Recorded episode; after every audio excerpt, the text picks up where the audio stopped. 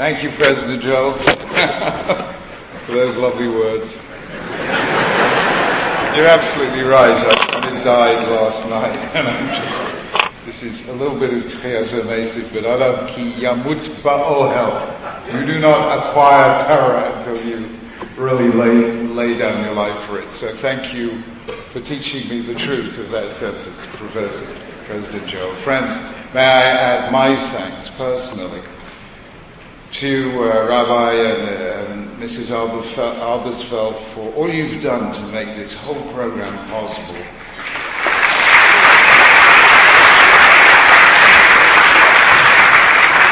Uh, to Robin and Shuki Grossman for sponsoring today, and thank you so very much for that. And uh, to all of you, I, I, who, who, who are the ones from Englewood? Yeah, who are the ones from New Rochelle? I tell you guys, those are two of the most beautiful communities I have ever seen in the world. They are wonderful. And there has only been one delight greater than being in New Rochelle and in Englewood, and that is meeting the students of Yeshiva University. They're just and the school and the college and all the other. Sorry, I, wasn't excluding you. You're definitely included, guys. Um, I have seen on the faces of the YU students the face of the Jewish future, and it is smiling. So let us be very, very proud of Yeshiva University, the greatest institution of Torah and Derech Eretz Torah, Torah and Chokhmah in the world. And President Joel, we salute your leadership and we wish you and Yeshiva blessings in the years to come. I want to say a very, very special thank you to my beloved friend, uh, Rabbi J.J. Schachter. Thank you for that wonderful and very moving lecture. And may Hashem send you Nechama in this sad year. And may I say, that while you were speaking, forgive me if I say this, but I could just feel the presence of your late father, Zichro, Zecher Tzadik listening to your share and Shevin Nachas, and may we all merit children who walk so beautifully in our ways. Amen. Uh, friends, before I begin, could I I hope, Rabbi Schachter, you'll forgive me if I just add three extremely tiny footnotes written in such small font size that you can't really read them. But if I can just add three little footnotes. And number one, the tension of which you spoke is not only there in the Ramban and the Rav Zatzal, it is the defining tension of Jewish life, and we find this set out so clearly in Josephus, when Josephus is talking about the difference between what he saw as the three sects in the sec- late Second Temple age the Pharisees, the Sadducees, and the Essenes. And he says in both his Antiquities and Wars that uh, the Sadducees did not believe in faith, they believed only in choice. History is what we make it. The Essenes did not believe in choice. History is written by God, and we are actors in a play that He has already scripted. The Pharisees are the ones who hold both to fate and to choice. As he puts it in a wonderful uh, metaphor, God is sitting presiding over the council chamber of fate. But we are admitted into the council chamber and our voice affects the verdict. So that is a defining tension in Jewish life. I would even argue, but I haven't remotely the time, it's a defining tension in Sefer Bereshit. The second thing is just to defend the Ramban a little bit, because I know the Rav Zatzal would have done so uh, in his Shiurim as well. Uh, the Ramban here, when he says that Avram Avinu committed a sin for which his children were punished, is not denying free will. The Ramban believed in free will as much as everyone. Maybe, maybe Chasdai Crescas did not believe in free will, but everyone else did. The Ramban is facing a specific textual difficulty. If you read Sefer Bereshit, why did our ancestors go into slavery in Egypt? Anyone know? A plain reading will be a family that can sell one of their members into slavery has to experience being enslaved so that the get lo tilchatz nefesh. It was to teach us never to mistreat our brothers, because if we do, we will all be mistreated. That's the plain way of reading Sefer Bereshit. But it fails to account for one major textual problem in Sefer Bereshit, which is that already in Bereshit chapter 15, before the birth even of the first Jewish child, Avram is told already, Yadoat Edah Beretz Lolahem. Now Avram's children had done nothing to deserve that fate. And therefore Ramban has to locate the reason for that Gezerah in the acts of Avram himself, in an act prior to chapter 15.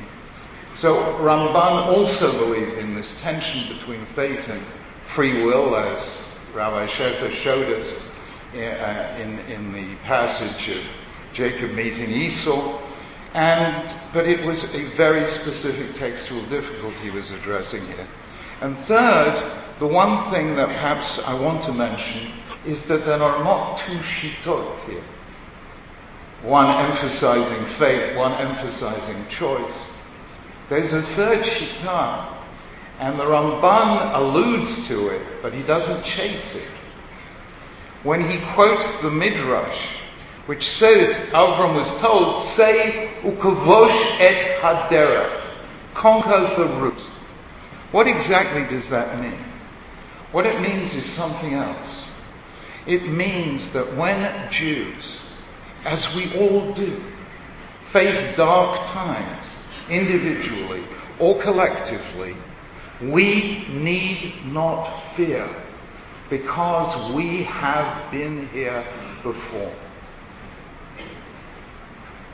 There is nothing that can take Jews by surprise.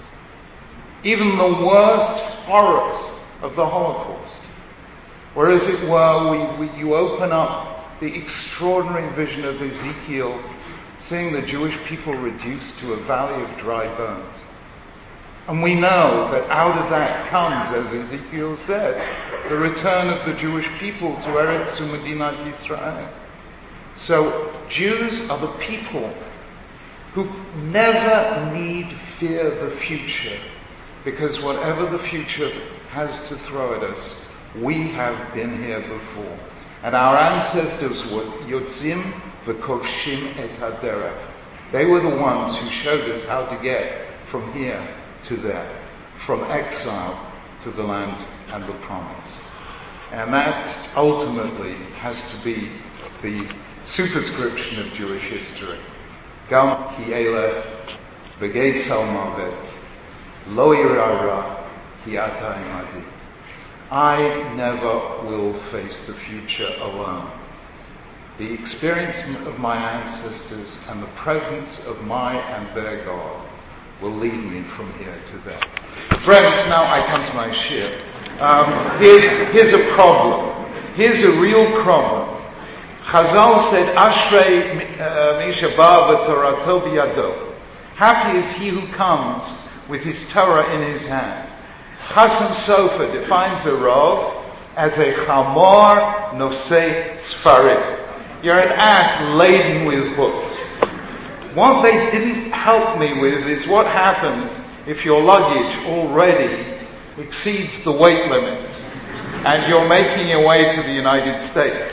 And somehow Ashrei Misha Bar, the iPad Biodo, doesn't have the same ring to it.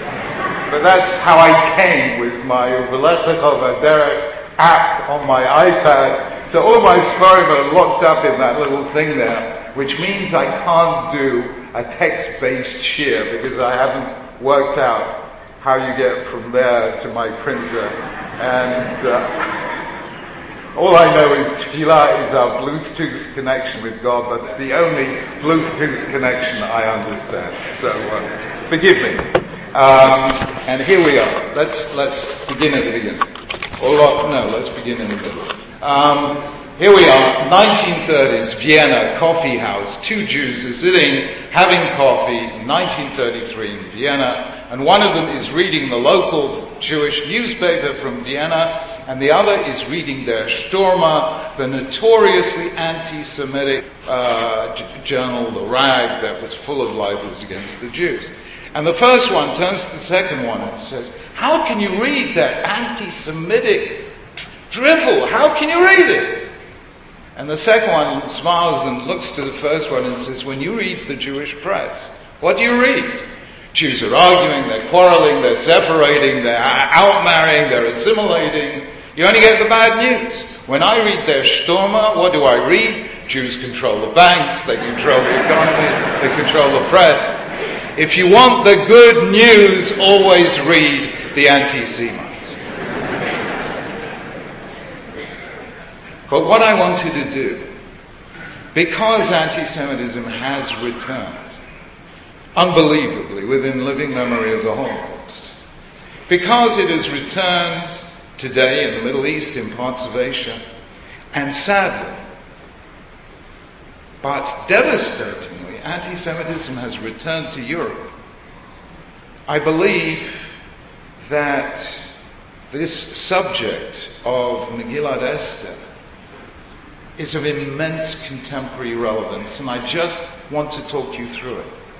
Because what we have in Megillat Esther is perhaps the first recorded incident of a declaration, of a verbal statement, of a phenomenon without parallel in human history, the world's oldest hatred, anti Semitism.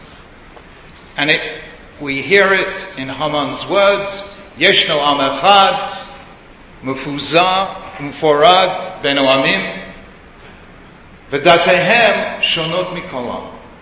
There is a unique people scattered and dispersed through all the realms of your majesty's realm, and their laws are different from anyone else. And therefore, since they're different and since they don't accept the king's laws, issue a decree, the first warrant for genocide, la shmid, la harog, ul abed, et kol hayuhudim, minav ad zaken, taf The chilling ones, destroy, to obliterate, and to exterminate all the Jews, young and old, children, women, including children and women in one day. And this is, Haman is really, in a certain sense, the first anti Semite. And I want to understand what is this anti Semitism? What is it? How does it happen? Why does it happen?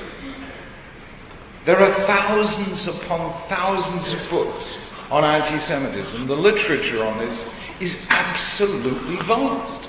But all too little of it asks the question why does it happen? How does it happen? And how can we prevent it happening? It is extremely thin on those particular issues.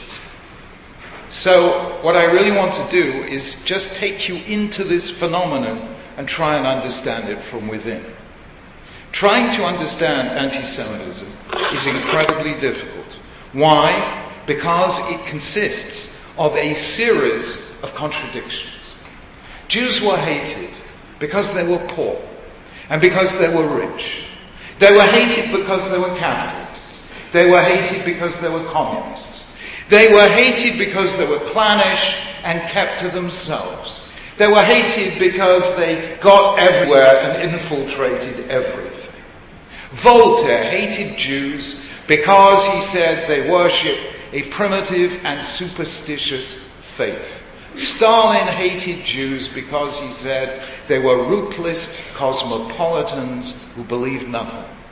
So if anti Semitism is a stira minei ube, how will we understand it? And I one, many years ago, I said the best way to understand it is to think of it as a virus. I didn't really realize that you have to be very careful how you speak when you're talking to a from group because I said anti Semitism is a virus, and they all got up and said, A virus!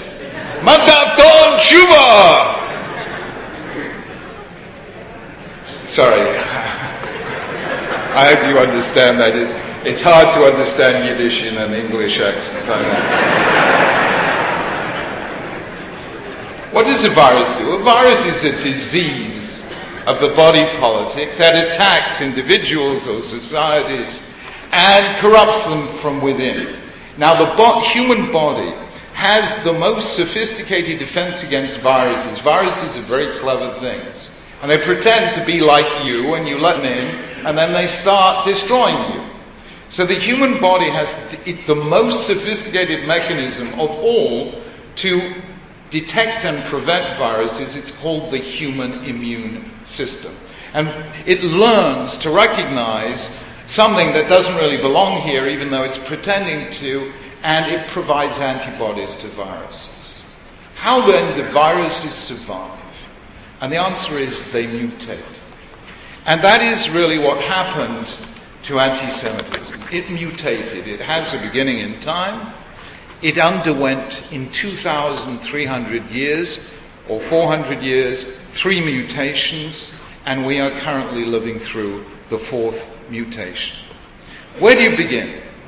Um, obviously, if we're thinking in traditional terms, some would uh, begin uh, with Mitzrayim, with the attempt to destroy Am Yisrael. Others would identify it with Amalek, irrational hatred. Some would trace it even earlier to Esau.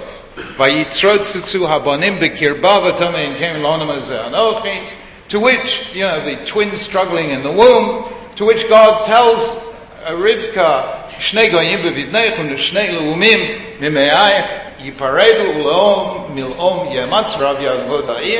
that there will be an eternal conflict between Jacob and Esau.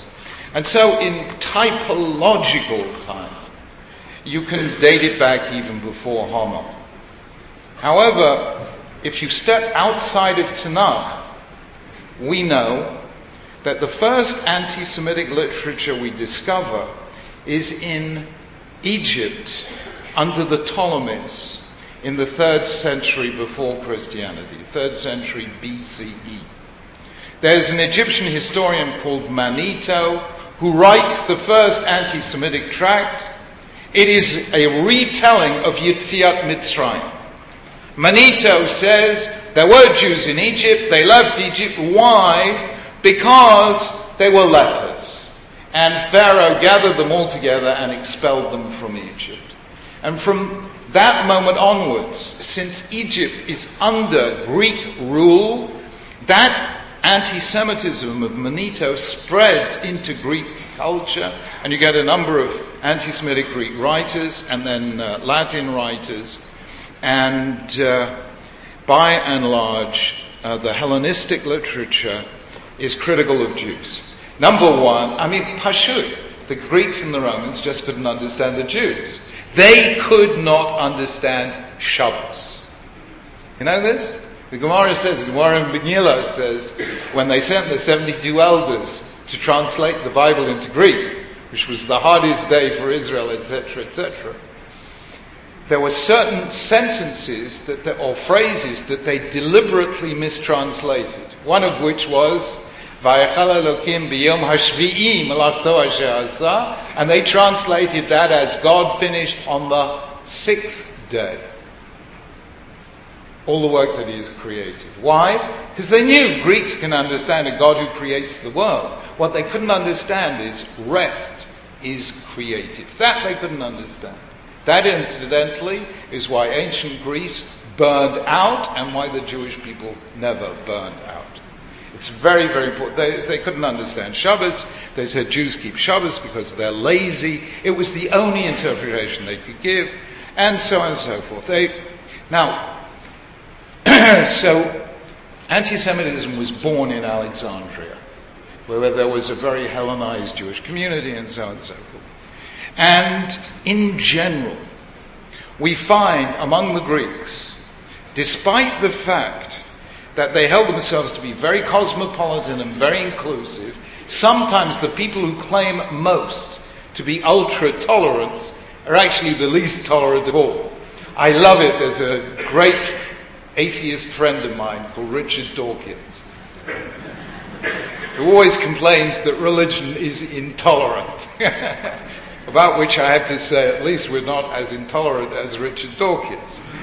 So it's very often the secular individuals who claim to have overcome religious prejudice who are guilty of an even more tenacious secular prejudice. And that is where anti Semitism began, and that is its, its birthplace, historically outside of Tanakh. However, with Greeks, with the Greeks and even the Romans, anti-Semitism was a form of xenophobia. It was hatred of the outsider, the one not like us. and it was not specifically directed against Jews. It was directed against anyone who wasn't a Hellenist. They called the non Greeks barbarians because they thought they were sheep, you know, they were barbar and, they, you know, just a, a load of sheep.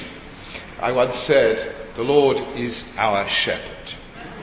But no Jew was ever a sheep. So, but uh, they couldn't understand this, and so they were generally critical. They were actually racists, and, and racism really began in ancient Greece, and a Jewish historian has written a very interesting book about this.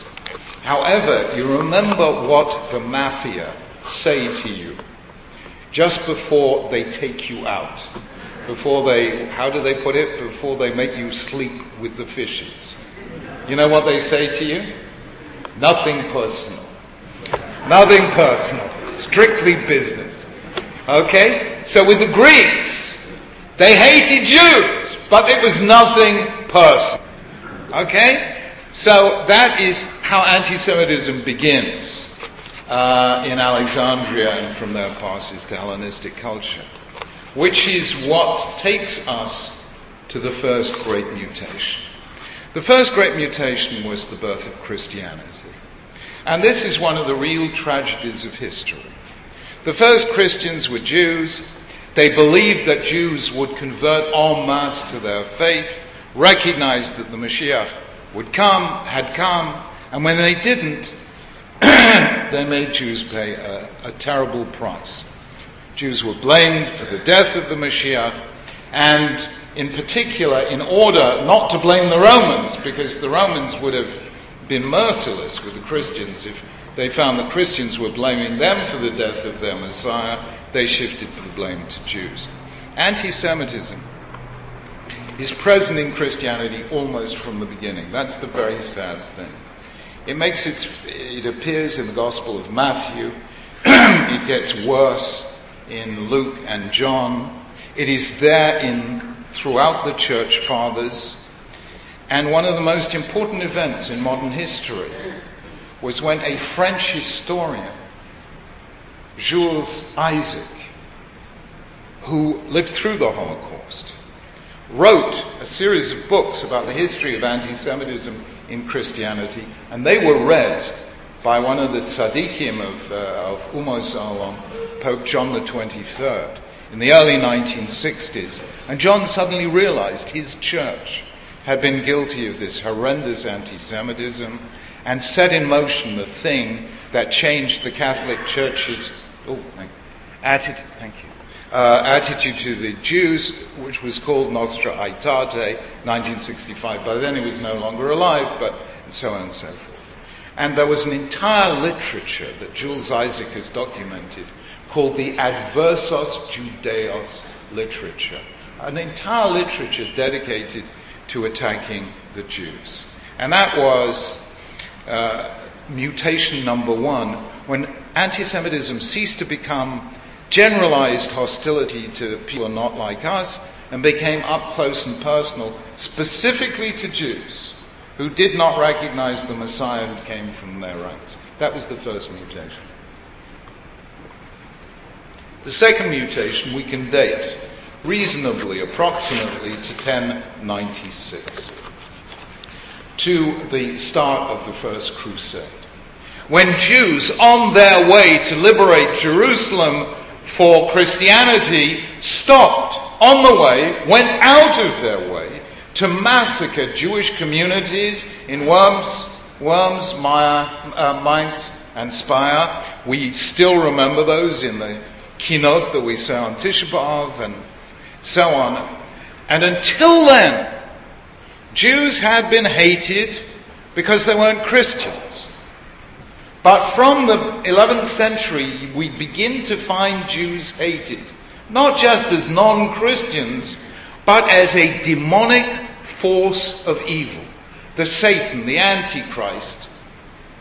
And Jews are, in some mystical way, responsible for every bad thing that happens in the world, for desecrating the host, poisoning wells, spreading the plague, and worst of all, the blood libel. If a child was found missing, dead, Jews were blamed for killing children to use their blood to make matzahs for Pesach.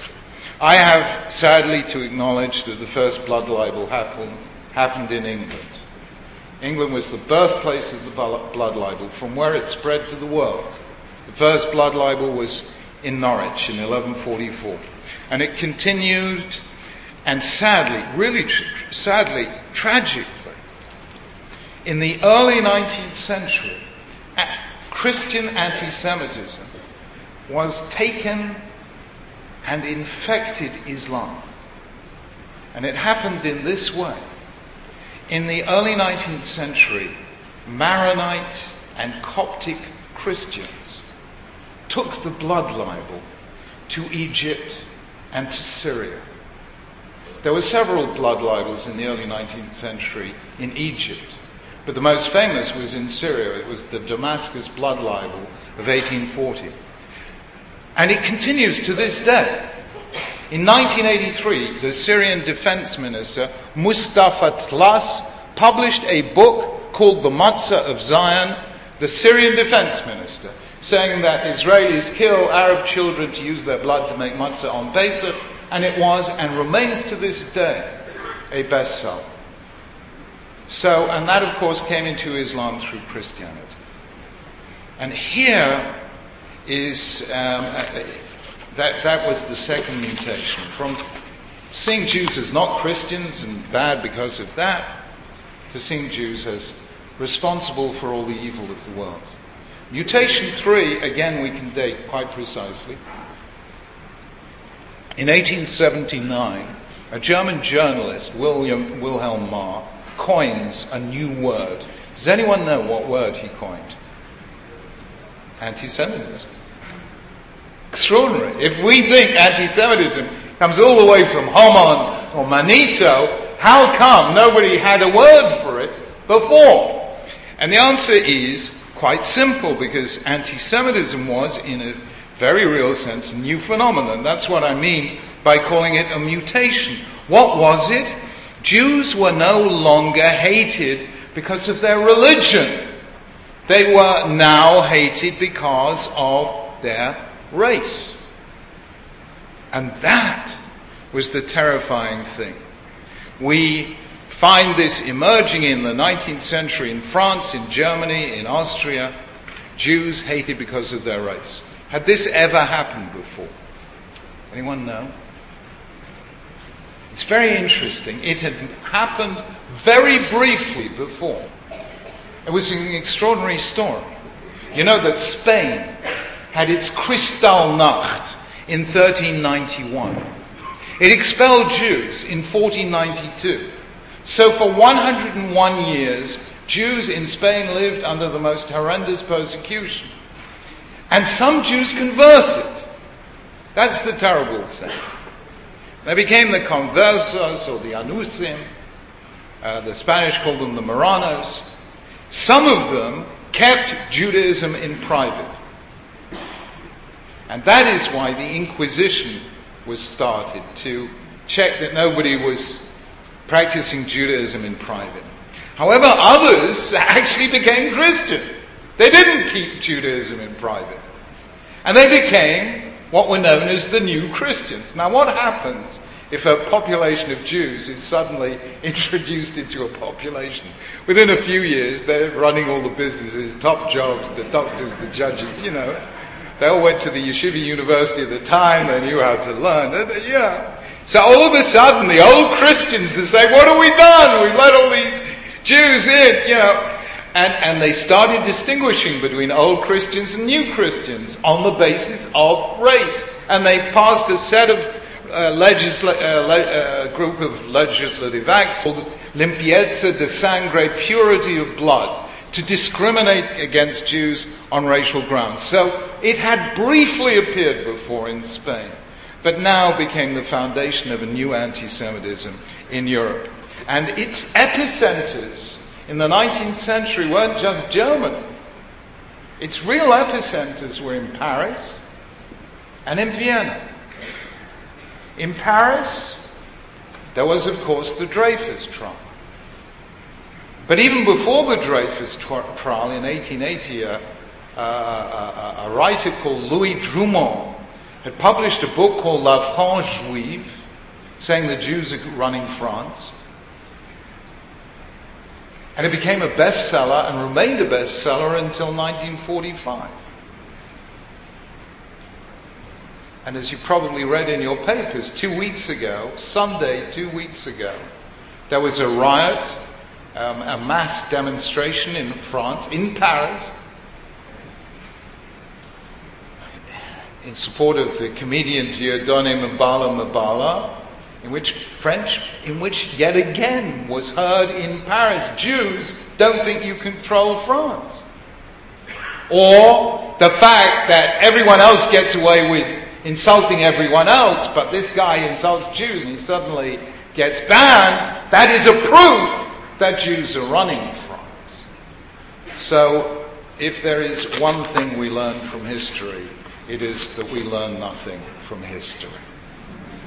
And of course, in Vienna, uh, in the late 19th century and early 20th century, where there was a deeply anti Semitic mayor called Karl Lueger, and it was in Vienna that Hitler learned his anti Semitism, not in Germany. And again, we ask, um, well, etc., etc. Et we are now living through the fourth mutation. And what makes this anti Semitism different from other anti Semitisms? The answer is it focuses not on religion, not on race, it focuses on nation. It is directed against the Jews as a sovereign nation in the land and state of Israel. That is something new. Anti Zionism is the new anti Semitism.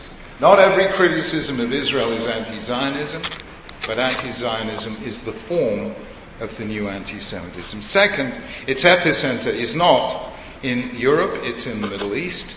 But third, and this is the really difficult one, what is different is the logic given for the new anti Semitism. And here I have to explain something that's quite difficult to understand. You and I may think it's easy to hate someone. And it is easy to hate someone. But it is very difficult indeed to publicly justify hating someone. And it is so difficult that in order to justify hating Jews, people have always, in every historical period, without exception, needed to appeal to the highest source of authority in the culture of the age, because only that would justify uh, hatred of Jews. What was the highest form of authority in the Middle Ages? The church, religion. And that is why in the Middle Ages anti Semitism was religious anti Judaism. What was the highest source of authority in the 19th century? The highest source of authority in the 19th century was science. Ever since Newton in the 17th century, the highest authority was science. And although we find it hard to believe now, if you go back and read the anti Semites of the 19th and 20th century, including the writings of Hitler and all of his uh, acolytes, you will find that anti Semitism is justified by them on the basis of two sciences that we now know not to be sciences at all. Number one, the so called scientific study of race. That's how anthropology was done in the 19th century. That humanity is irretrievably divided into races, some of whom are better than others. And number two, the so called science of social Darwinism. Namely, the society runs according to the same rules as biology. And just as biology, the strong survive by eliminating the weak, so uh, nations survive, uh, social, races survive by I- eliminating the weak. And that is uh, why the 19th century anti Semitism was racial. Today, uh, was scientific. Today, what is the highest form of authority? Pardon?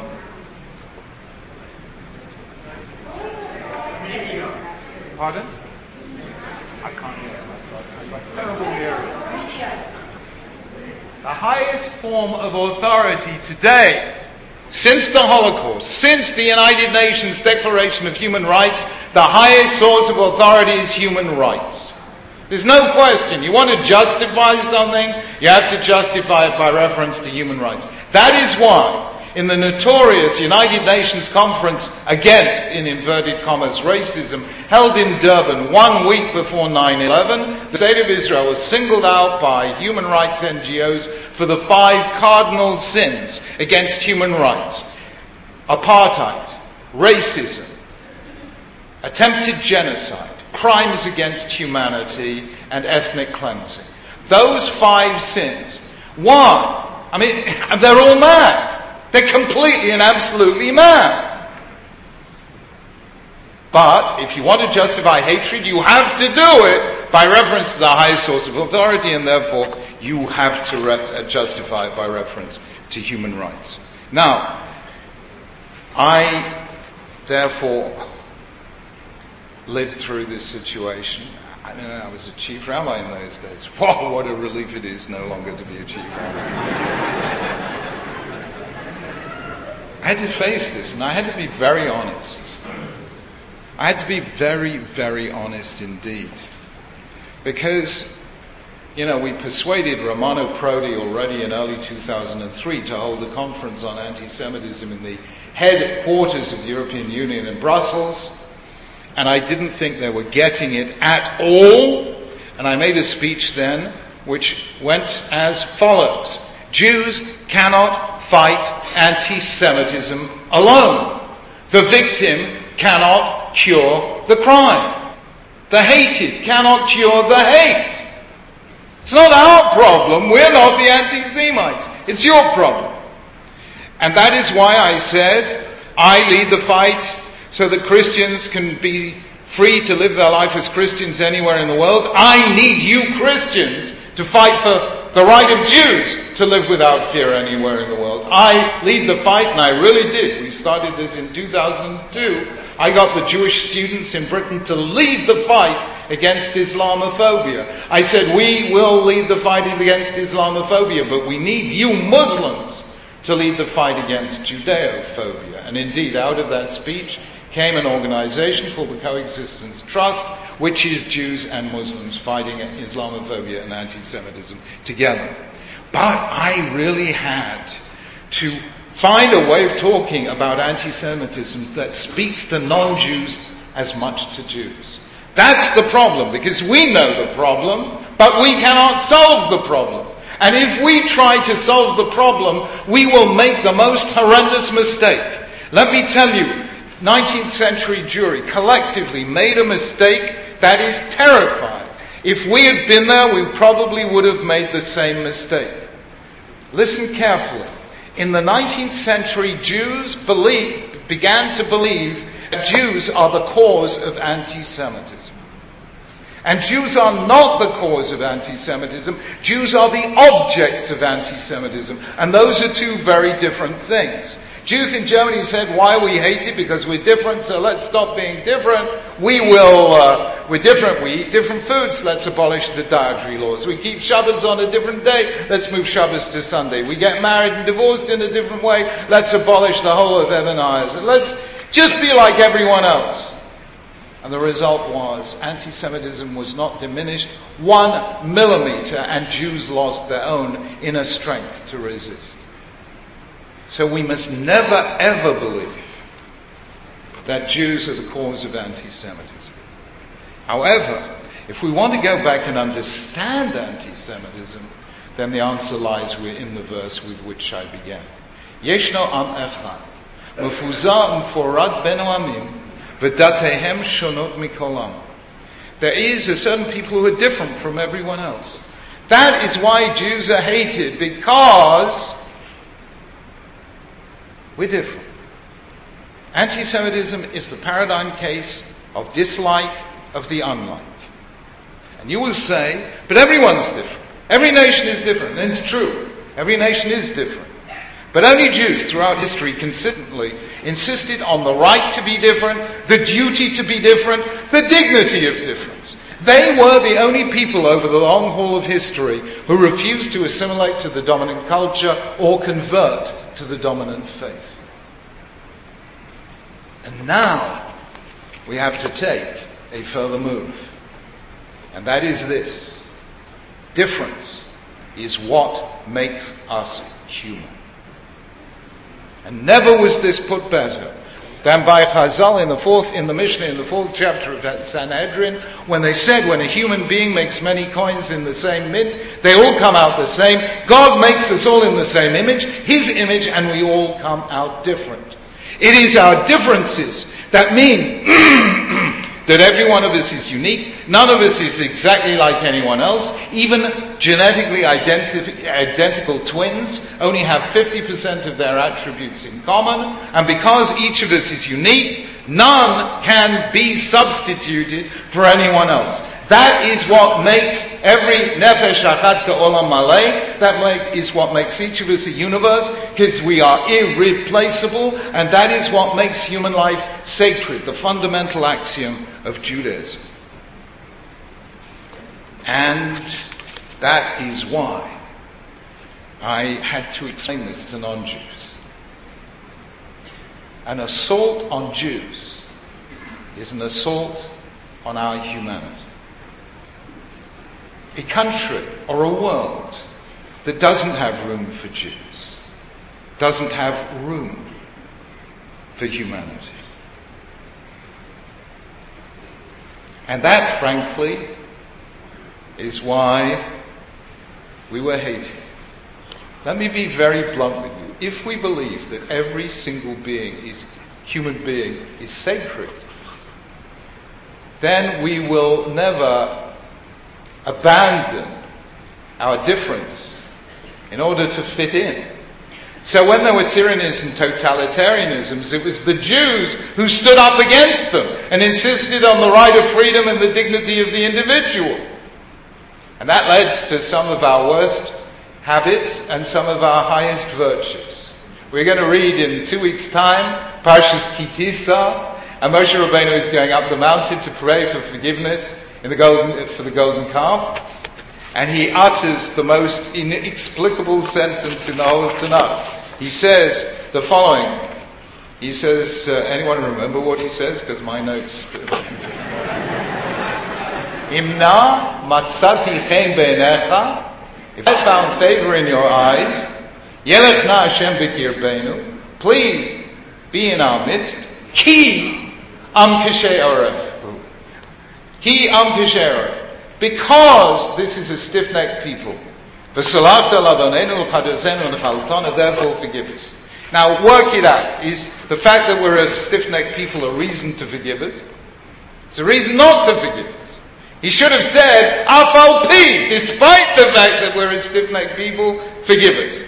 Nonetheless, and of course some people say that's what the word ki means in that verse. The Ramban says Moshe Rabbeinu d- d- delivered a really chutzpahdik speech saying, Ribono Shel Olam, you know, if you're away for one minute, we'll be killing each other and making idolatry. Because we're so difficult, we need the teacher to be in the class the whole time. So please be close to us because we need you guys. Nobody else can control Uh, but there was a wonderful rabbi who was in the Warsaw Ghetto. Who fought in the Warsaw Ghetto uprising. His name was Rabbi Yitzchak Nissenbaum. And he said, this is what Moshe Rabbeinu said to HaKadosh Baruch Hu said, Ribono Shel Olam, what is today the Jewish people's greatest vice will one day become their greatest virtue. They may find it hard to bow down to you, even when you've showered everything on them. But in future, when conquerors and tyrants and emperors want them to bow down to them, Jews will never bow down. Because if you have a stiff neck, let me tell you guys, you shouldn't have a stiff neck. It's terrible. I have one. It's very hard to bow down. And that, of course, is the story of Purim, which began with the phrase, Mordechai lo yichra v'lo yishtachava. Mordechai was the one guy who wouldn't bow down to Haman. And if there is to be freedom in this world, the world needs the nation that taught us that every life is sacred, that God gives us each culture and each religion the right to be different, and that we must never bow down to those who would set themselves up in God's place. And that is why we were hated, but that is why the world needs us. Therefore, since anti Semitism is hatred of difference, and since difference is essential to our humanity, anti Semitism always begins with Jews, but it never ends with Jews. It wasn't Jews alone who suffered under Hitler. It wasn't Jews alone who suffered under Stalin, and it will not be Jews alone who suffer under the theocratic Republic of Iran. We are the, for, the front guard of humanity here. And anti Semitism is not a crime against Jews, it is a crime against humanity. And that has been my case for the last 10 years in Britain. And that is how Britain became the first country where the fight against anti Semitism is led by non Jews, by British parliamentarians by the Home Secretary and the Secretary of State for Communities, and by the Prime Minister. And every Prime Minister since the beginning of this round of anti Semitism, Tony Blair, Gordon Brown, David Cameron, has got up in front of thousands of people and said these words Jews will never be left to fight anti Semitism alone.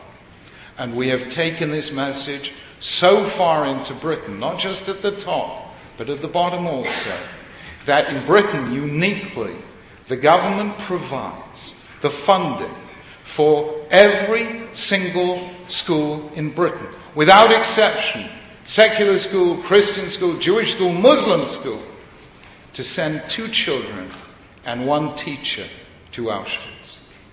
And every school in Britain observes Holocaust Memorial Day on January the 27th. So we have the fight against anti Semitism, led by non Jews, because it is not, non, it is not Jews who cause anti Semitism, it is anti Semites who cause anti Semitism. And that is the responsibility of society as a whole. There is one question left, and I end with this story. What should we do as Jews to fight anti Semitism? And I'm going to give you an unexpected answer, but it's a very important one. And I learned this from a Haredi Rav in Manchester. Actually, Manchester just is Haredi, but uh, it's, it's a very holy city, and it does some wonderful things. And I don't know, the young people here won't remember this at all, but some, now easy becomes a Kaddi. I remember this. Uh, in the late 1980s, when the former Soviet Union was beginning to open up. It was the era of perestroika and glasnost, and for the first time in 70 years, Jews were free to be Jews. But it had a downside because anti Semites, for the first time in 70 years, were free to be anti Semites. And anti Semitism began to reappear in Russia at the end of the 80s. And one of our Rabbanim from Manchester was out in Moscow helping to rebuild Jewish life. And while he was there, a young girl came to see him in her late teens. And she was shaking. And she told the rabbi, All my life, I never spoke about being Jewish. Nobody thought I was Jewish. We didn't discuss it. And nobody said anything. Now that I'm Jewish, when I go in the street, people shout at me, Jid, Jid, Jew. What shall I do?